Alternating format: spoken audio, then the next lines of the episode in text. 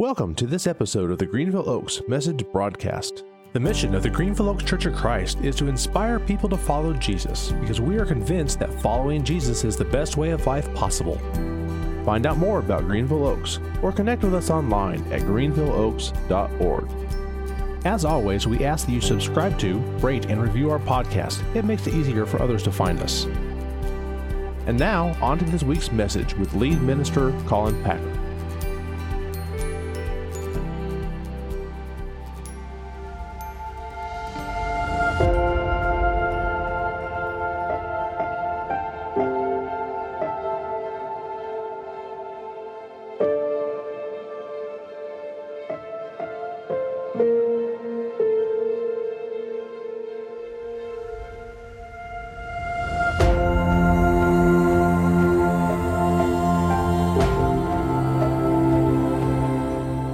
One of the earliest memories that I have growing up is remembering uh, probably a flannel graph, if I can remember correctly, of the Noah's Ark story being shared with me. It might have been a children's Bible, but this story has been with me all of my life.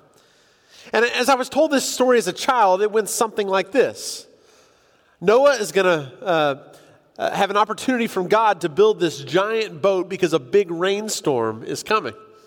And as this rainstorm comes, uh, fortunately, they'll have this boat built, and God will save them through their righteousness, the righteousness of Noah, and their work with their hands, partnering with God. And, and Noah was supposed to preserve all of life on earth by grabbing two of every kind of animal and bringing them onto this ark with Noah. God saved Noah and his family and put a big rainbow in the sky, which is why we see that today. And that's a nice story. But it didn't take too many years to begin to ask a different set of questions about this story. Because at some point I realized that there's more characters in this story than just Noah and his family and the animals that are, happen to be saved on the ark. And from their perspective, uh, the, the other characters we talked less about growing up, uh, this story isn't exactly a story about a fun boat ride. It was the end of their lives, the end of a journey for them. And that raises an entirely new set of questions about the God I worshiped. Why does this God see fit to destroy all of these people? What did they do to make him so mad? Is this still an option that God would choose to give today? And what makes Noah so worthy of being saved? When you read a story like this, the perspective that you bring to the story dictates what you see in the story. Many of us consider ourselves believers. And as believers in God who know a larger story of what's in Scripture, it's easy to overlook some pieces of this story and see the faithfulness and grace of God. But there are people in this room and around the world who pick up a story like this and they struggle to believe. Maybe they're not yet believers. And, and when you read this story, there are all kinds of moral problems that all of a sudden emerge that we begin to ask about a story like this. So let me just stop right now and say if you're one of those unbelievers who's here with us that's questioning this story, I want to say we are so glad that you're here. In fact, your insight into this story is seeing this fresh allows some of us who've read this all of our lives to ask a, a whole new set of questions that are important to ask about this story as well. Because this story has problems. It's violent, it's primitive, it stirs questions. It's been stirring up questions for thousands of years. But I believe that if we look closer at this story, like we're going to do today, there are many treasures in this story we often overlook and miss as well. So I want to ask God's blessing to draw out those parts of this story as we look again at Genesis chapter 6 and following. God, we thank you so much for uh, your word, for scripture. We thank you for uh, the fact that it has been preserved for our reading, that we are reading these stories that people have read now for centuries, God, of your faithfulness, of your love, but also showing uh, problematic passages, God, that make us wonder a little bit more who you are. We see in the cross and the resurrection a clear picture of your love. And yet we also see in some of these stories uh, other parts of your character, God, that are a little less, uh, a little more unsettling. So, this morning, God, as we come again to the flood story, I pray that you would enlighten us through your Holy Spirit. And I pray this morning you would pour through me the gift of preaching so that Christ is formed in our hearts. And it's in the name of Jesus that we pray. And all God's people said, Amen. Have you ever wanted to start over again? I have. Now, there were a lot of blessings about coming to Greenville Oaks, but one of them was for a short season, my email inbox read zero. No projects hanging over my head, no to dos. And uh, five years later, I'll tell you, it doesn't read zero today. Some of you are good enough probably to work through all that every day and get it back to zero. I need some reminders that are there. I try to do my best with it, but there's always a list of to dos, isn't there? I, I, can, I could show you my schedule this week, and you'd see that I'm just as busy as so many of us feel in the coming week. It's tempting to want to start over. But I've come to see that starting over just means that a few years later things will be back to normal again. And when God creates the world, as we talked about a couple of weeks ago, it's fresh, it's clean, this creation God has given to us. It's a clean slate. Animals and humans are living in peace with one another, but then sin enters into the world. Adam and Eve take of the fruit, and all of a sudden that distance grows between God and his creation. And the first family has a murder within that family, a brother against a brother. And this conflict and violence just keeps growing and growing over the decades and the generations. And by Genesis 6, God is contemplating a do over. Let me read from Genesis 6. This is the flood story. Open your Bibles there if you would. Genesis 6, beginning in verse 5. The Lord saw how great the wickedness of the human race had become on the earth, and that every inclination of the thoughts of the human heart was only evil all the time. The Lord regretted that he had made human beings on the earth, and his heart was deeply troubled. So the Lord said, I will wipe from the face of the earth the human race I've created, and with them the animals, the birds, and the creatures that move along the ground, for I regret that I have made them. Verse 11. Now the earth was corrupt in God's sight and was full of violence. God saw how corrupt the earth had become, for all the people on earth had corrupted their ways. So God said to Noah, I'm going to put an end to all people, for the earth is filled with violence because of them. I am surely going to destroy both them and the earth. So, what's the problem here that's presented in Genesis 6? Sin is out of control. The earth has become corrupted. Violence has increased. God's email inbox doesn't read zero anymore. So God decides to start over. In fact, that's one way of reading the, the, the flood stories. It's creation 2.0. First model didn't work, it can be improved upon, so let's upgrade the operating system. In fact, listen to the first command that God gives Noah after the flood. It sounds familiar to the beginning of this book. This is in Genesis 9, verse 1. Then God blessed Noah and his sons, saying to them, Be fruitful and increase in number and fill the earth. The fear and dread of you will fall on all the beasts of the earth, and on all the birds of the sky, on every creature that moves along the ground, and on all the fish in the sea. They are given into your hands. Everything that lives and moves about will be food for you. Just as I gave you the green plants, I now give you everything. But you must not eat meat that has its lifeblood still in it. You see the similarities between the creation story in the Garden of Eden and this story? There's a command there be fruitful and increase in number and fill the earth. That's nearly a direct quote from Genesis chapter 1. But then there's the exception you, you must not eat meat. That's nearly a, direct quote, or at least the idea of it from back in Genesis chapter 2. Remember what it says there. You must not eat from the tree of the knowledge of good and evil, right? There's all of this that God gives to them and says, I want you to be fruitful and increase, but, but there's also this exception to say, here's what you can't do. God's starting over. Noah's like the new Adam, and Noah ends up failing just like Adam. But back to chapter 6. There's an interesting word choice that's made in Genesis 6, verse 6. I want to read this again. I'm going to read it again because I think this verse is really important to understand who our God is, even from this point in the story. The Lord regretted that he had made human beings on the earth, and his heart was deeply troubled. That word, the third word in that verse, strikes me. The Lord regretted? Now, how many of you would be willing to admit that those exact words came out of your mouth last week? I might have said something like that. Colin regretted that he made these three little human beings to walk on the earth. No, I wouldn't say that, right? How, how bad of a human being do you think I am? No, really. How many of you whisper these things sometimes? What would it be like to go back to the days before the kids came along? They're a gift, yes, but man, it's a challenge. And that's what God's dealing with a bit in this story. Apparently, the emotion of regret isn't foreign to God. It might sound odd that God would experience emotions like regret, but as you read through the Bible, you notice that God experiences a lot of emotions like we do. God experiences regret here in this story. God is love. God is described as jealous. God delights in his creation. God gets angry. Jesus weeps over Jerusalem. A God who experiences these kinds of emotions would have been completely foreign to these people as they hear other stories of other gods that are out there of the nations. Because the ancient Near Eastern gods were unmoved.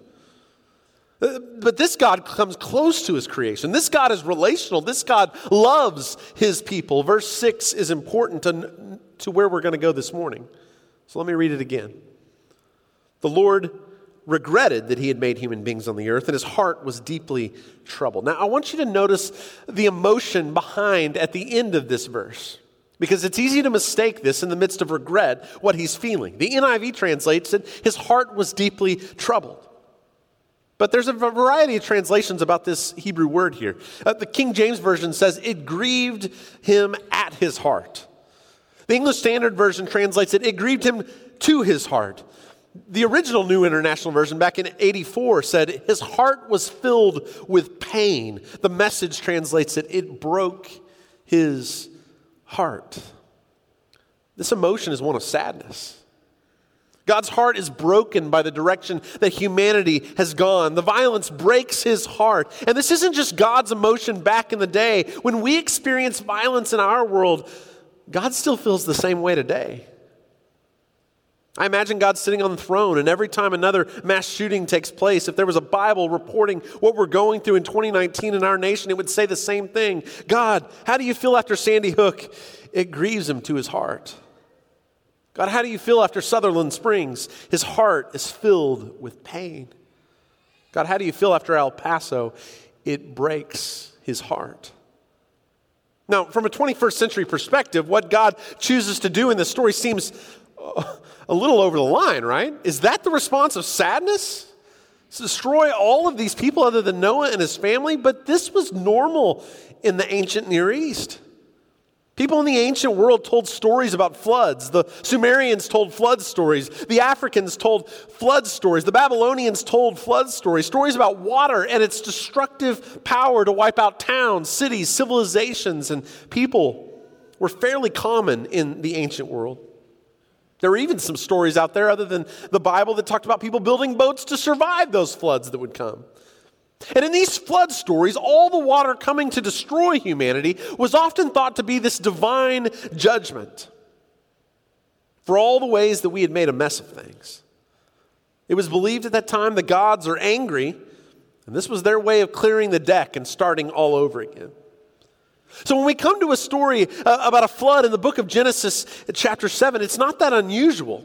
This flood in Genesis, this story is like the other flood stories because this God must be like all the other gods, fed up with the depravity of humanity, unleashing divine wrath in the form of, of, of a flood. And, and yet, while this story is like so many of the other stories that would have been around at this time, this story has a strange twist at the end of it that's different from those other stories.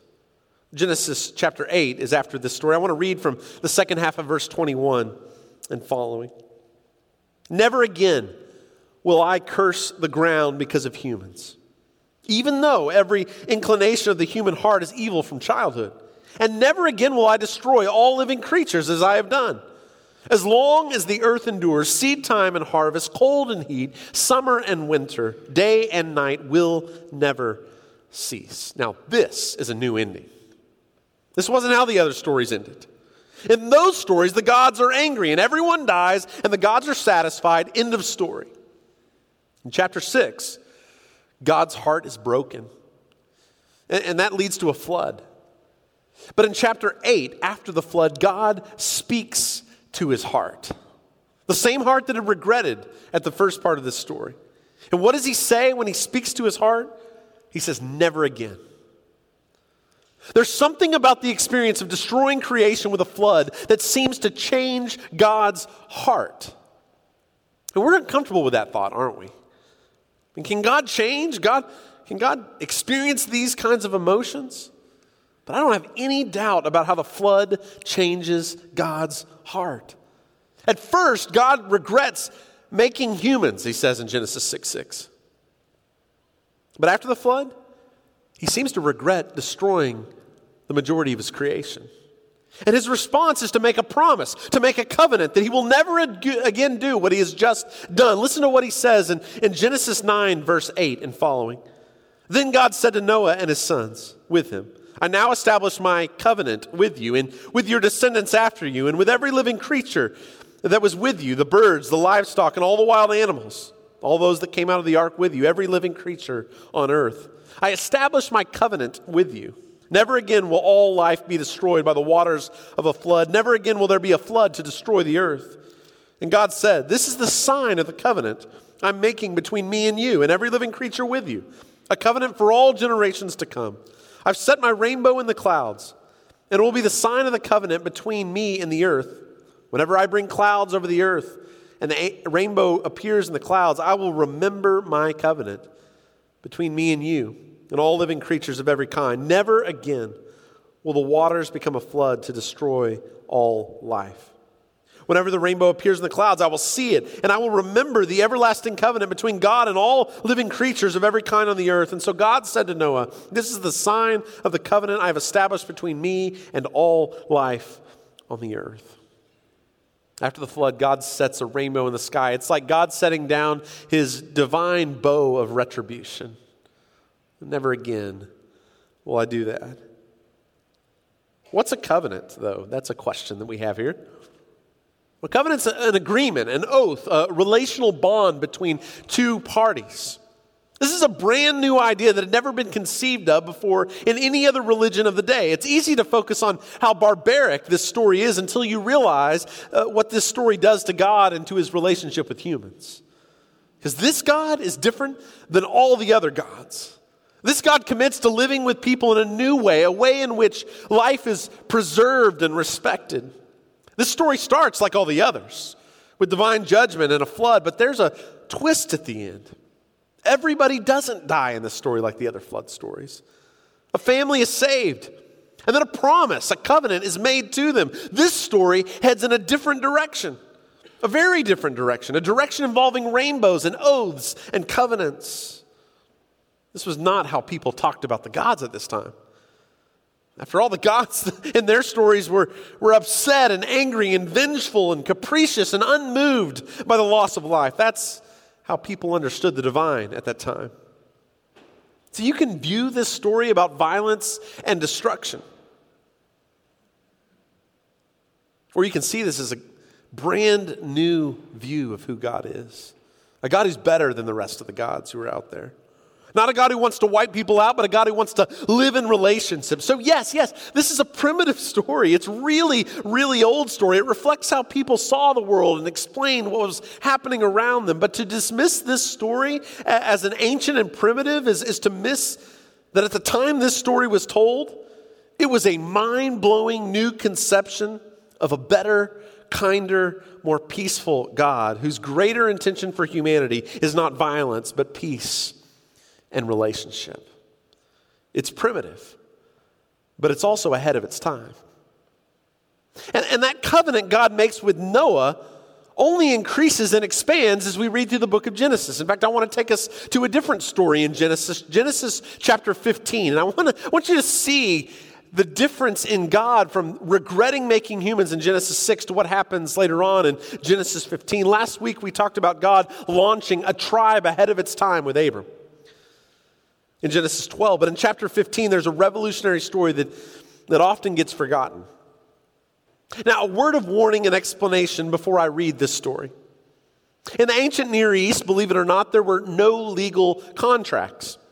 There was no justice system. There were no attorneys and judges. So, how did you know someone was going to keep their end of the commitments you made in some kind of partnership? Back then, they made covenants. And the way they made covenants wasn't by signing their name on a piece of paper, it was a bit more gruesome than that. They would actually cut a covenant with one another. Literally, they would cut A covenant. All right, if you're an animal lover in the crowd this morning, bear with me on this part. You see, covenants in, those days were accompanied by a ceremony. What would happen is these two parties that are making this agreement would come together and they would, they would cut animals in half, long ways. And they would separate the halves of these animals on two parts of this walkway, this pathway that they intended to walk down themselves. To seal the agreement, that's what they would do. The, this blood-stained pathway would have these animals on the side, and they would walk through the middle of those animals. And what they would say when they walked through the bloody path between the animals was, May it happen to me as it happened to these animals if I do not keep all the words of this covenant. I asked Holly if she wanted to try this out on her wedding day, and she thought it was a terrible idea. But we might keep our commitments a little bit more if we had ceremonies such as this. This is pretty awful, right? With that background in mind, I want you to listen to this story. This is a forgotten story, I think, in Genesis, but it is a powerful story.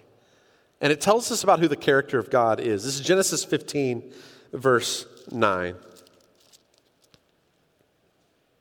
So the Lord said to him, This is to Abram, Bring me a heifer, a goat, and a ram, each three years old, along with a dove and a young pigeon. Abram brought all these to him, cut them in two, and arranged the halves opposite each other. The birds, however, he did not cut in half. And then birds of prey came down on the carcasses, but Abram drove them away. As the sun was setting, Abram fell into a deep sleep, and a thick and dreadful darkness came over him. So you see what's happening. Abram's setting up this ceremony. Animals are in place. And then he falls asleep. But watch what happens while Abram sleeps. Verse 17. When the sun had set and darkness had fallen, a smoking firepot with a blazing torch appeared and passed between the pieces. On that day, the Lord made a covenant with Abram and said, To your descendants, I will give this land from the Wadi of Egypt to the great river, the Euphrates, the land of the Kenites, Kenizzites, Cadmonites, Hittites, Perizzites, Rephaites, Amorites, Canaanites, Girgashites, and Jebusites. Now, listen, this is one of the coolest stories in the whole Bible. Don't miss this. Remember, the way a covenant ceremony works is both parties make an agreement. And then both parties walk through the pieces of the animals, and then both parties are committed to keep their part of the agreement. And if they don't, there are deadly consequences. But that's not how this ceremony works. Remember, Abram's sleeping. And while Abram sleeps, the ceremony occurs. While Abram sleeps, a smoking firepot and a blazing torch passes between the pieces. While Abram sleeps, one party between the two makes a commitment to the other. While Abram sleeps, God promises to give the land to Abram and to his descendants. This is a one sided covenant. God walks through the pieces, Abram sleeps. This covenant will not be dependent on the faithfulness of Abraham. This covenant will only depend on the faithfulness of God. And this is what changes in God during the flood story, I believe. In Genesis 6, God regretted making humans, and he starts over again with Noah, but it doesn't get any better with Noah, does it? Because after that story, he gets drunk and he curses his grandson. And so after the flood, God comes to two conclusions. First, Humankind is hopeless. Hope will not, cannot depend on humans finally getting it right on perfecting this whole deal. Instead, hope is going to depend on a faithful move from God. And that's the second conclusion God makes. Hope will be dependent on God's faithfulness regardless of the faithlessness of his people. God makes a decision to maintain relationship, to keep covenant with humans based on his faithfulness rather than our perfection. He chooses not to let our rebellion, rebellion sway him from his grand dream for the cosmos. And that's why God walks through the middle of animals while Abram sleeps. Because the covenant God is making with his people cannot depend on our perfection. Can I get an amen? Now, that doesn't mean there aren't consequences for the rebellion of humans. We see that throughout this story. But from here on out, God is covenanting to, to be faithful himself to Israel. And we continue to benefit from this decision, don't we? God is still remembering his covenant every time he sees a rainbow in the sky. God still walks through animals while we sleep. God is still making covenants while we can't seem to keep our end of the bargain. Or, in the words of Paul that James stole from me earlier, Romans chapter 5, verses 6 through 8. You see, at just the right time, when we were still powerless, Christ died for the ungodly. Very rarely will anyone die for a righteous person, though for a good person, someone might possibly dare to die. But God demonstrates his own love for us in this. While we were still sinners, Christ died for us.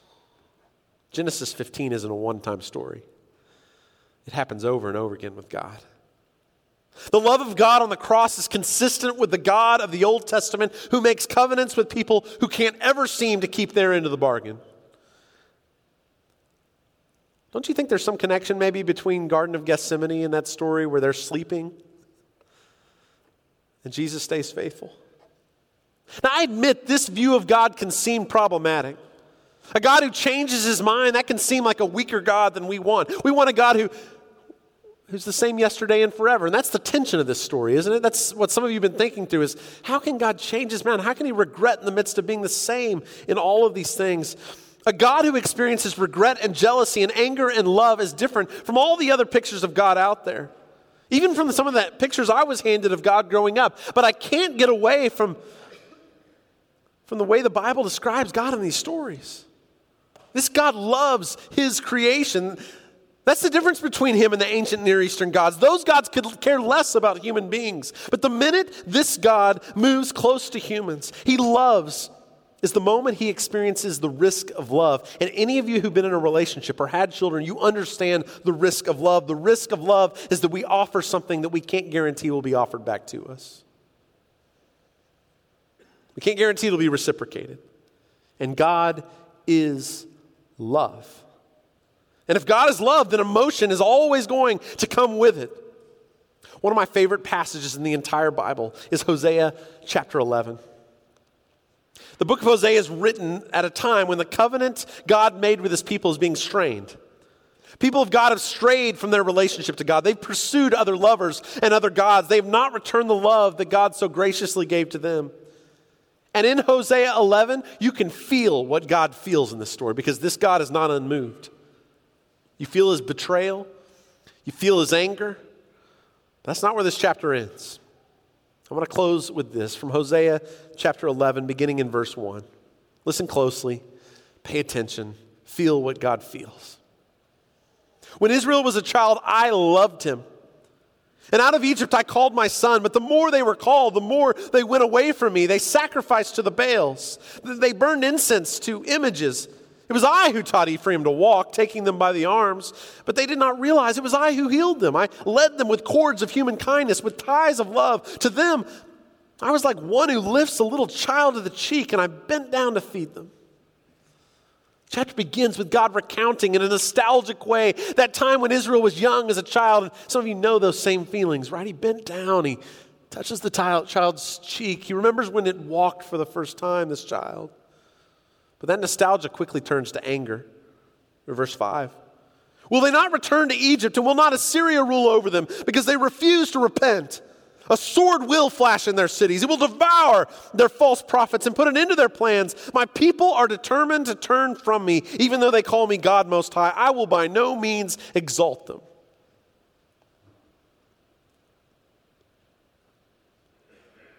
But how can I give you up, Ephraim? How can I hand you over, Israel? How can I treat you like Admah? How, how can I make you like Zeboim? My heart is changed within me. All my compassion is aroused. I will not carry out my fierce anger, nor will I devastate Ephraim again. For I am God and not a man, the Holy One among you. I will not come against their cities. What does that scripture do to you? You feel that catch in God's voice between verses 7 and 8? You sense the emotion? This God has made a covenant with his people. This God is fully invested. This God will not destroy them or hand them over. This God is a better God than you can imagine. This God is reckless with his love. This God is committed to us when we remain uncommitted to him. This God is like the father and the prodigal son who can't wait to meet his son and run toward him when he comes home. This God leaves the 99 to pursue the one. This God's love is overwhelming. This God's love is never ending. This God's love is reckless, it's deep.